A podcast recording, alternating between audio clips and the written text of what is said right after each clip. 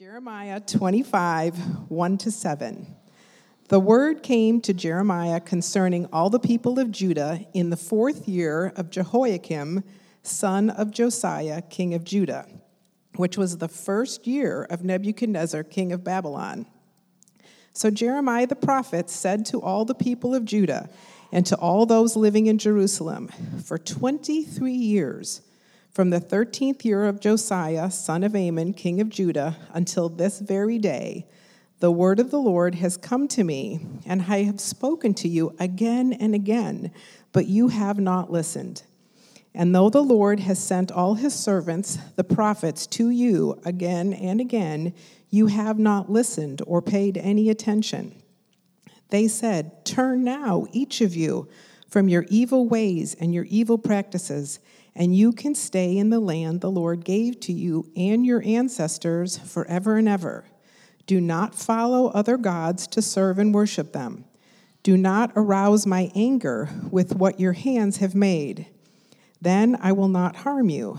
But you did not listen to me, declares the Lord, and you have aroused my anger with what your hands have made, and you have brought harm to yourselves.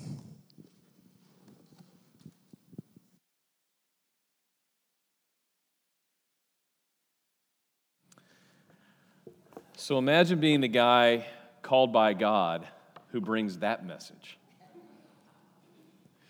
I want to share with you this morning one of my favorite people in the Old Testament, named Jeremiah. And from worldly standards, Jeremiah was a total failure.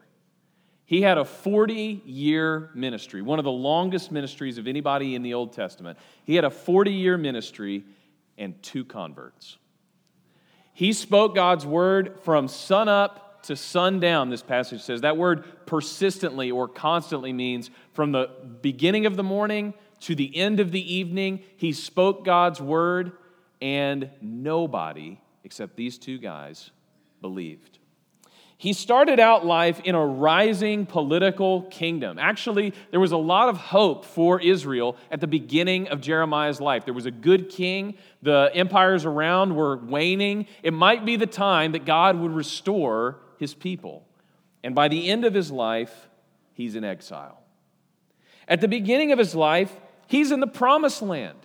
This is what God had wanted for his people all along. He would take them out of Egypt. He'd bring them through the wilderness, cross the Jordan. They would be in the promised land, flowing with milk and honey forever. And at the end of his life, he's back in Egypt, where they had been captive for 400 years. One of the commentators says, Jeremiah died as he lived, a failure as the world judges. Yet, it was thanks not the least to his words and his life that his people were able to live for God's future. What I really love about Jeremiah is he is an average Joe in the Bible. And in fact, he's probably like a sub-average Joe in the Bible, because even on average, people have more worldly success than Jeremiah did.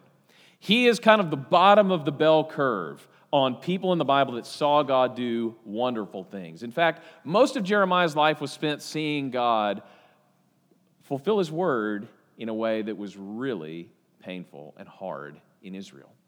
So what I want to lay out this morning is almost like a bottom bar, and to say, okay, if God was faithful in Jeremiah's life, if God took Jeremiah and he was faithful to him in the everyday walking through the worst time in the history of Israel, how much more will he be faithful in our lives now? That's the message this morning is, if you look at Jeremiah, he is a picture of everyday faithfulness in difficult times.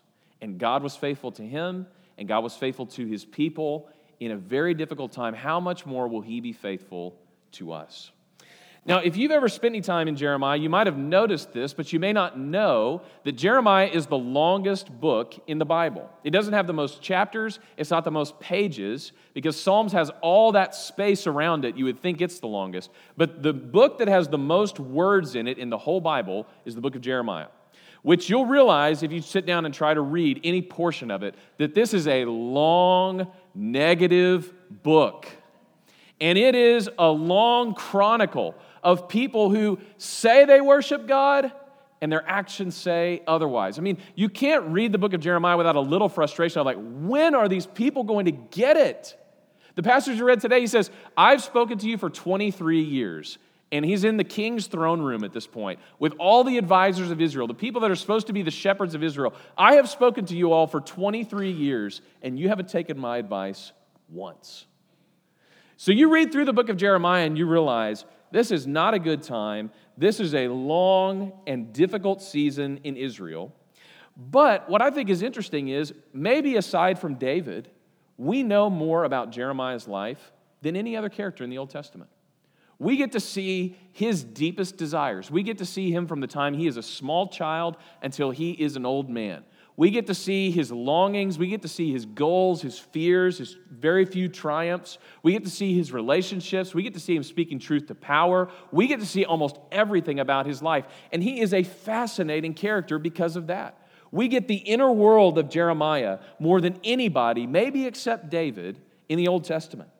And so what I want to do this morning is I want to look at a few of the things that Jeremiah did. None of them are spectacular. None of them would we consider hugely miraculous. They were just everyday things that every person who follows God is called to. And then I'm going to tell you what happens in his life. So the first thing that happens for Jeremiah is he is called. He is called by God. And if you've got your Bible, we'll be going through the book of Jeremiah, jumping around. And we're going to start in chapter 1. He is called by God. In the beginning of his life, he's probably somewhere between 10 and 15. He is a young man, and God calls out to him and says, I have a special plan for you. You know, the book of Jeremiah is typically remembered by one verse, Jeremiah 29:11. I know the plans I have for you, declares the Lord, plans to prosper you, not to harm you, plans to give you a hope and a future. That's what we remember about Jeremiah. The message of Jeremiah could not be more reverse than of that verse as a whole. Now, what I'm going to tell you at the end is that verse comes true in Jeremiah's life, but not the way we would think it comes true. So his life is, I'm calling you, I am bringing you into a special role that I've created. Look at verse 5. Before I formed you in the womb, I knew you. And before you were born, I consecrated you. I appointed you as a prophet to the nations. You know what's interesting about this narrative? It's Jeremiah's calling, and there's hardly anything about Jeremiah in it. So think about this. When in this calling, we don't learn what Jeremiah had been doing before this. We don't hear anything about his upbringing. We don't know any of his special qualities that he might have. We know nothing about his background. We know nothing about his parents. We know nothing about what was happening in the world around him, but we do know what God was doing. And that's the most important thing in this whole narrative. It's not that Jeremiah was qualified. He really wasn't. Not that Jeremiah came from a great Jewish home, that they had trained him up right. He really didn't. Not that he was in a specific place at a specific time with some edge to do what God called him to do, because he really didn't. The only qualification for Jeremiah is that God was with him. That's the only thing we find out about his calling is, I set you apart before the ages began. Before you even lived a day of your life, I had a plan for you. I had a job for you. I had a role for you to play in my ministry. When we were having camp this week, some of you parents got to see this, but for those of you that didn't, my favorite part of camp, without a doubt, was drop-off. So we were here for drop-off every day. And the first day of drop-off is kind of funny because everybody's kind of sizing the place up. They're looking, the kids are looking, they're like, there are inflatables over there. It could be fun. And some of them are a little scared, some of them are excited. And after the first day, the counselors all learn their names. And having worked at Kanakuk, one of the things they tell you 1,000,000 times in staff week is, a person's name is the best word in the English language. A person's name is the sweetest thing they'll ever hear. And so you are trained to remember people's names. It is like a key to unlock the relationship you have with them. And so the counselors are studying these lists of their tents. And so the second day, when the kids come, right when they come up on the golf carts, the counselors start yelling their names. And they start chanting their names. And they start holding up these signs saying, welcome, we're glad you're here. And the best thing is to stand behind the counselors and look at the kids who are coming, who are having their names chanted, and they're running through a tunnel. And people are so excited to see them they are called into camp, and they take off running. It's like day one, they're being dragged. Day two, they are saying bye to mom and dad. They've got their backpacks on. They're running all the way down here to the church because they know what they're walking into. And I just love that about camp because you've never seen more joy than a kid who's having their name chanted and who loves the people that they're about to see. And the picture of that moment is a calling. That's what calling is. It's somebody who sees you and calls out to you and invites you into something that you are going to love. And the fact that you're here this morning means you've been called. Nobody stumbles into God's family. Nobody just finds themselves in the kingdom of God. God calls you. He knows your name. Psalm 139 says the same thing about us that God said about Jeremiah. Before a day of your life was written, I knew you. I formed you. I hem you in behind and before. I saw you before you were even formed. I knew you. Part of the Christian life is understanding that we have all been called by God. We've all been seen on the horizon. We've all had our name called. We've all been welcomed in. We've all been asked to be part of a family and a relationship. And if you haven't experienced that, today's probably the day that your name is being called. And God is reaching out and saying, I want you to be a part of my family. I want you to be a part of my life. I want you to be a part of my people. I want you to be part of my church. I want you to be part of what we're doing for all of eternity. And so Jeremiah, a young, nervous preteen, has his name called. And God says, I have a plan for you. I'm calling you into something. And I've prepared a place for you. And I've prepared things for you to do. Look at what he says in verse 6. He says, Lord, behold, I do not know how to speak. I'm only a youth. And the Lord said to me, do not say I'm only a youth, for to all to whom I send you, you will go. And whatever I command you, you will speak. Don't be afraid of them, for I am with you to deliver you, declares the Lord. God had an assignment for Jeremiah in this calling. So one of the things that's true about us is God doesn't just call you and then say, good luck in the Christian life. What he does is he calls you into something, and then he starts to show you that he's actually laid things out for you to do in his family, in his church, in his people. In Ephesians 2:10, it says, we are his workmanship, created in Christ Jesus for good works, that we might walk in them. And the picture you get of that phrase is not just that he's got a list of good works. It's almost like if you're walking and you have paving stones in front of you. And sometimes you can only see one at a time, but you trust that God has actually paved the way before you. And if you'll step out and you'll follow him, every step you realize there's something else that he has for you to do. That's what it means to be called, is to take that step, follow God, follow Christ, and walk one step at a time behind what he's planned for you. One thing I've learned from Jack Myrick, who's not here this morning, but many of you know, he has this thing called kingdom assignments or God assignments. And I just love the way he explains this to people is your life is a series of assignments given to you by God. And they come with all the resources and all of the things that you could imagine to do them, but you're the one who has to say yes. And so God has an assignment for you today, tomorrow, the next day that he's calling you into to walk in. And part of following Christ is just taking one step in front of the other every day, faithfully following God. Now, the second thing is, what did God call Jeremiah to do? What did he actually call him to do? We think, oh, he's a prophet. A prophet in the ancient world wasn't as much a defined role as it was a couple of activities, hearing and speaking. That's what every prophet does in the Bible. If you look at 1st and 2nd Kings, and you have all of these kings, and they're doing all kinds of evil stuff, they're not trusting God, they're not following him, and when they don't, what usually happens? A prophet appears. A prophet comes out of nowhere. Sometimes we don't even know the prophet's name. A man of God appeared from the wilderness and spoke to the king. This is what a prophet does in the Old Testament. They hear God say something, and they speak it to the people that are around them.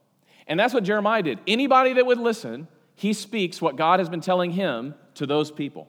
And sometimes that's about the future. Sometimes it's about the present. Sometimes it's about their personal sin. Sometimes it's about the nation of Israel. Whatever God tells him, he speaks to other people. That's what a prophet does. And you notice at the beginning of this calling, God says, I have put my words in your mouth. And I have set you this day over nations and over kingdoms, to pluck up and break down, to destroy and overthrow, to build and to plant. And Jeremiah is totally overwhelmed. So God sends him to prophet school. Look at verse 11.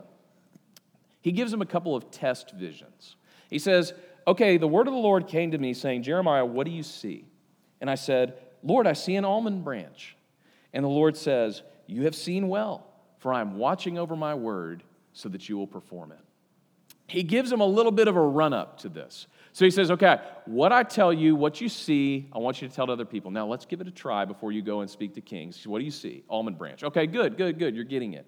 And he begins to grow. And before long, these visions are massive. They're about nations and kingdoms and the most powerful people in the world. And Jeremiah is just faithfully taking God's word and telling it to whoever will listen, whether it's the king of Israel or the king of Babylon or his scribe Baruch, or an Ethiopian who's his only other convert, who he doesn't know and never sees again. He tells him God's word too.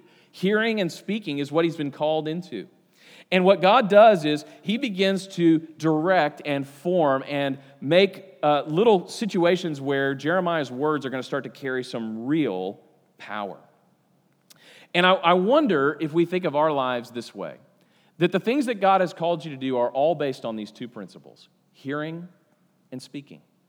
Hearing what God says in His Word, hearing what He says in the church, listening to godly people, and speaking about what God's done in your life.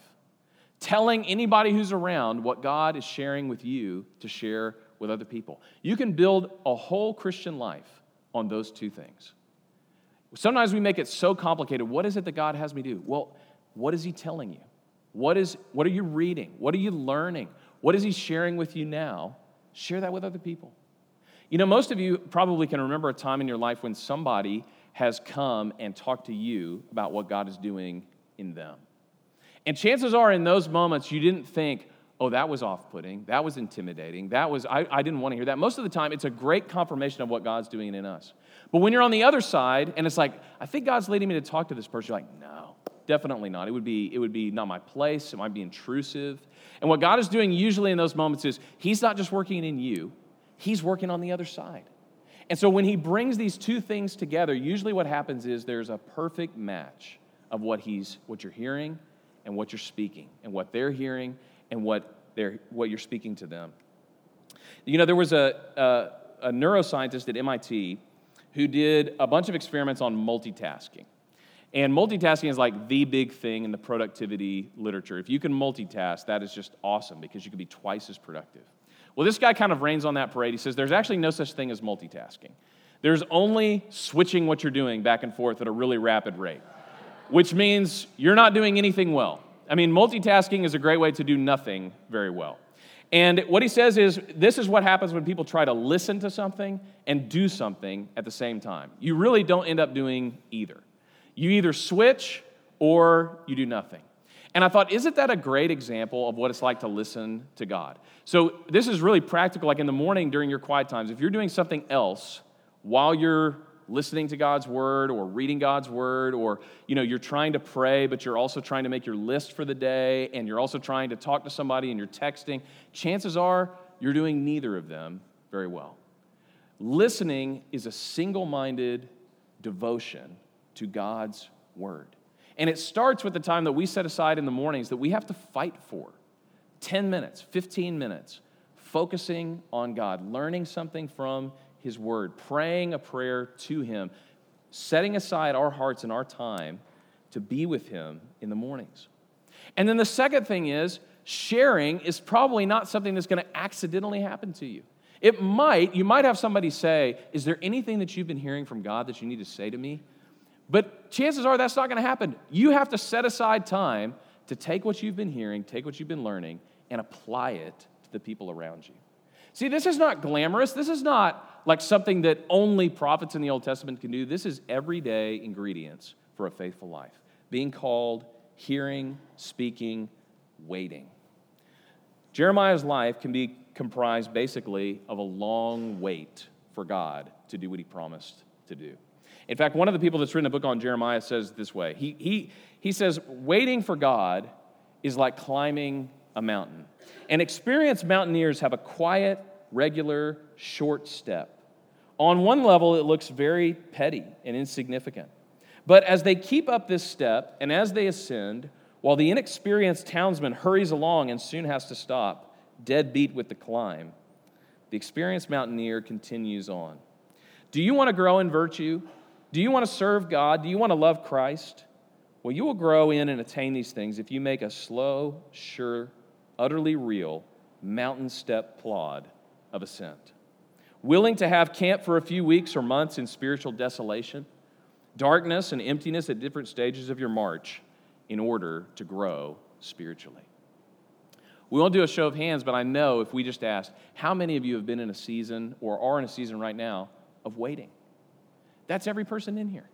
Every one of us has wanted to move further than we are with God right now in our life. And whether it's something that's concrete, you're waiting for God to bring something about, maybe it's an answered prayer, it's a healing of a loved one, it's a season of life that you want to get into, or whether it's just the abstract. It's like, I would do what God would call me to do, but I just don't know what he's saying. I'm ready, I'm willing, but I'm hearing nothing. The Christian life is often seasons of waiting for God. And Jeremiah lives almost his whole life doing this. Now, this is a part that we really don't like, because why would God keep us waiting? Why would God keep us waiting? In fact, one of the most common pastoral conversations I have with people is, I'm just sick of waiting. Why isn't God answering my prayer? Why isn't God doing what he and I both know is the right thing for him to be doing? Why is it that God has laid something out and then just kept it a few steps ahead of where I am in my life? I bet you I have that conversation almost every week. Because God does things in waiting times that he won't do anywhere else. So when we wait, there's a few things that we should remember. Number one, every season of waiting is intentional. Every season of waiting is intentional. When you back up a little bit from your waiting, it goes like this. If you trust that God is good and you trust that God is all-powerful, then your waiting must be part of his intentional plan for your life. Sometimes when you're waiting, you feel like God's forgotten about you. Like he's dealing with all kinds of other stuff, and he just forgot to keep your life moving along on track. And you step back and you're like, that sounds kind of silly, but that's the way it feels. Or sometimes you think, maybe God doesn't actually want good things for me. Maybe God, for everybody else, he wants them to have great things, but for me, he doesn't have those things lined up. But if you back up and you say, have you trusted God's character in the past? Have you seen God do things that you didn't expect in your life? Then the chances are what God's doing right now is something intentional in your waiting.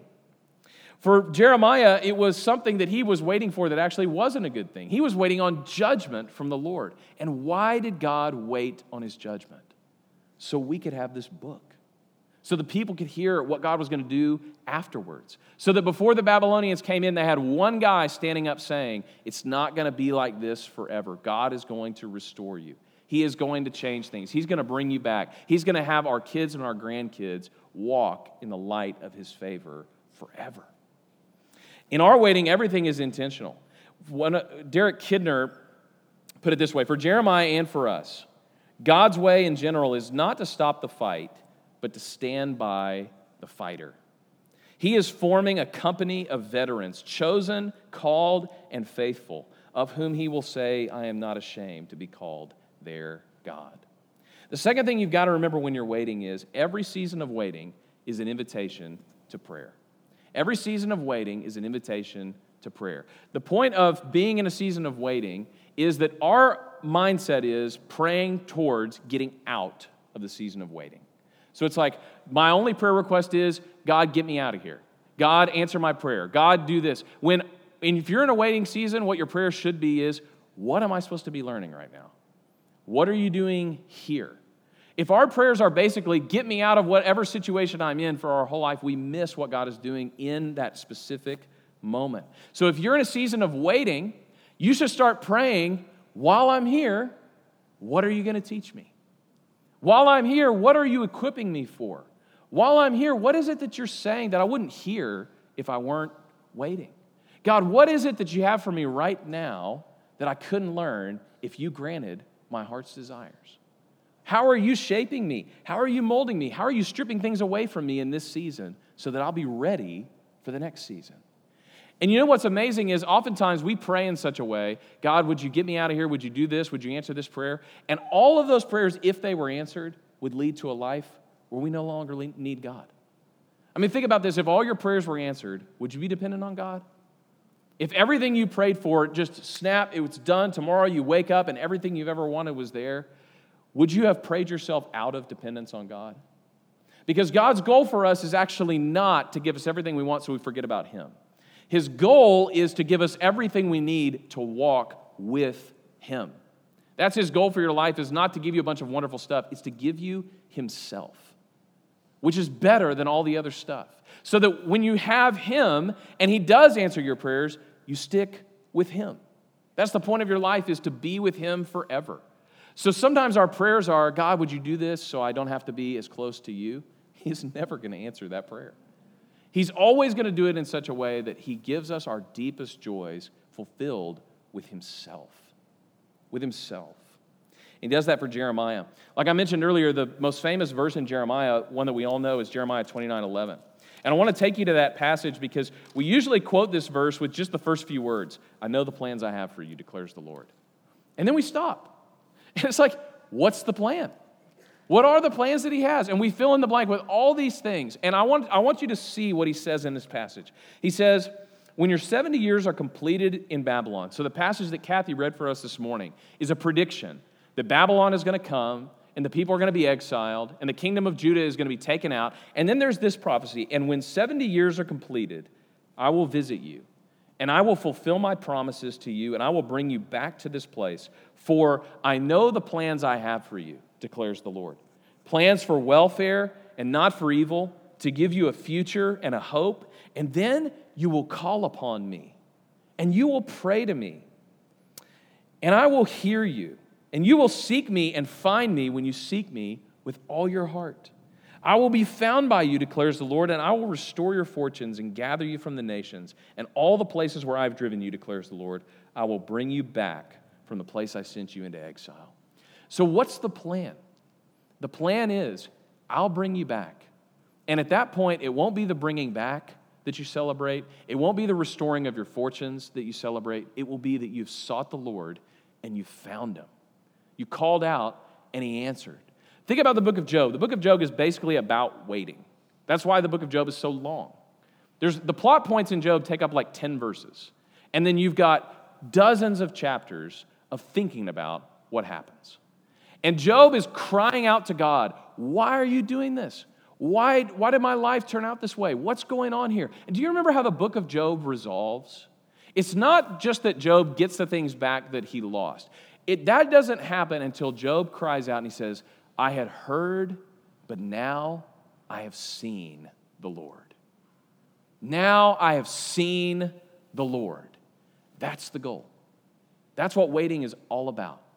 I have seen the Lord. And whatever he does after that, Job, he gets all of his stuff back. And now it's not the same, and we have to realize that, but he gets all the stuff back, and what is he still doing? He's worshiping and praising the God that he saw in his suffering. And so for us, we remember with Jeremiah, the plan is not just that you'll come back, not just that great things will happen, but that you will seek God and you'll find Him. You'll call to Him and He will answer you. The last thing that Jeremiah teaches us is the everyday discipline of trusting. So he's called, he's speaking, he's waiting, he's trusting. I want to take you to chapter 32, which I think is such an interesting story about Jeremiah. In chapter 32, the Babylonians have come up against Jerusalem, and we know from the very beginning of the book, they're going to conquer the place. So the Babylonians are the most powerful army on earth. They come up, they breach the walls, they burn the city to the ground, they send the Jews all over the face of the earth. And we know right on the eve of this battle what's about to happen. But God tells something to Jeremiah that I think is so interesting. Look at verse 6. The word of the Lord came to me and said, behold, Hanamel, the son of Shallum, your uncle, so his cousin, is going to come and say, buy a field. Buy a field. Well, this field is outside of Jerusalem. It's outside by Jeremiah's hometown. And this guy is going to offer it to him for the equivalent of $17. Now, you might be asking, how is the property value that good for Jeremiah? It's because the field that he's about to buy is where the Babylonian troops are camping to destroy Jerusalem. So you're like, why buy that field? Like, of all the places, why buy that field? Why would God come to Jeremiah and say, your cousin, who, by the way, this is like worst cousin timing ever. Jeremiah is currently in prison, and he's going to come to offload his assets before they flee the country because the Babylonians are there. So he's like, who would be dumb enough to buy my field that the Babylonians are camped on? My imprisoned cousin Jeremiah. I'm going to go and I'm going to say, I'll give you a great deal on this field. Well, God warns him beforehand. He says, what your cousin intended to scam you, I intend to bless you. So he says he's going to come and he's going to offer you 17 shekels for this field, and you're going to buy it. And what's going to happen is, after Babylon captures every part of the city and all of that happens, you're going to go to Egypt. Your descendants are going to come back and live on this very field. So Jeremiah has a choice. Who do you trust? Who do you trust? Are you going to trust what you see happening, or are you going to trust what God is saying is going to happen? In the darkest moment in Israel's history, the exile is the defining moment for Israel. God calls a young boy who's afraid to speak to pluck up and destroy nations. And the way that he does that, the way that he proves it to him, is the trivial activity of buying a piece of land. What God's doing is he's saying there's going to be one spot in the promised land that stays in Israelite control forever, through the exile, through the Babylonians, and my prophet Jeremiah, against all odds, is going to pay for it. So Jeremiah trusts God, and he buys it.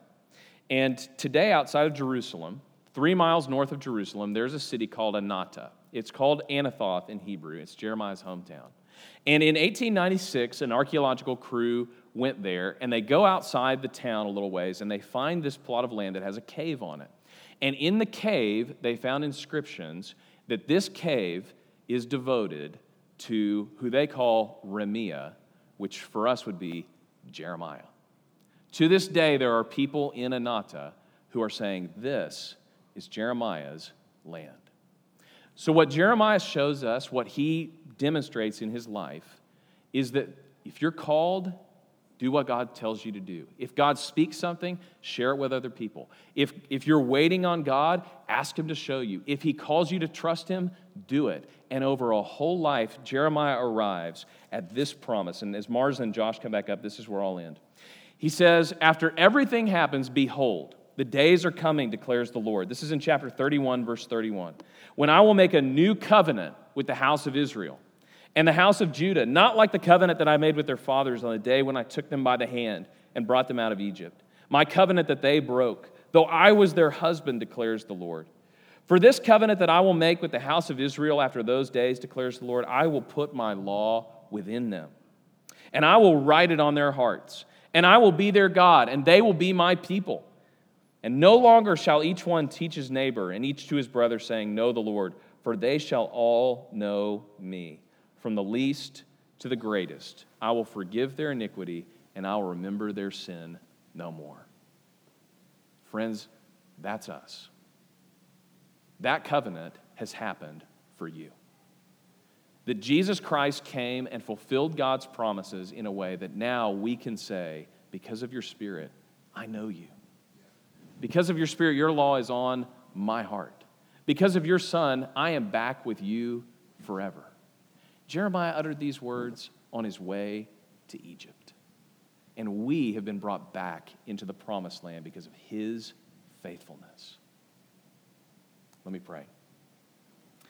Father, thank you that through Jeremiah's life, there was nothing glamorous, nothing easy, and yet your promises came true in his life.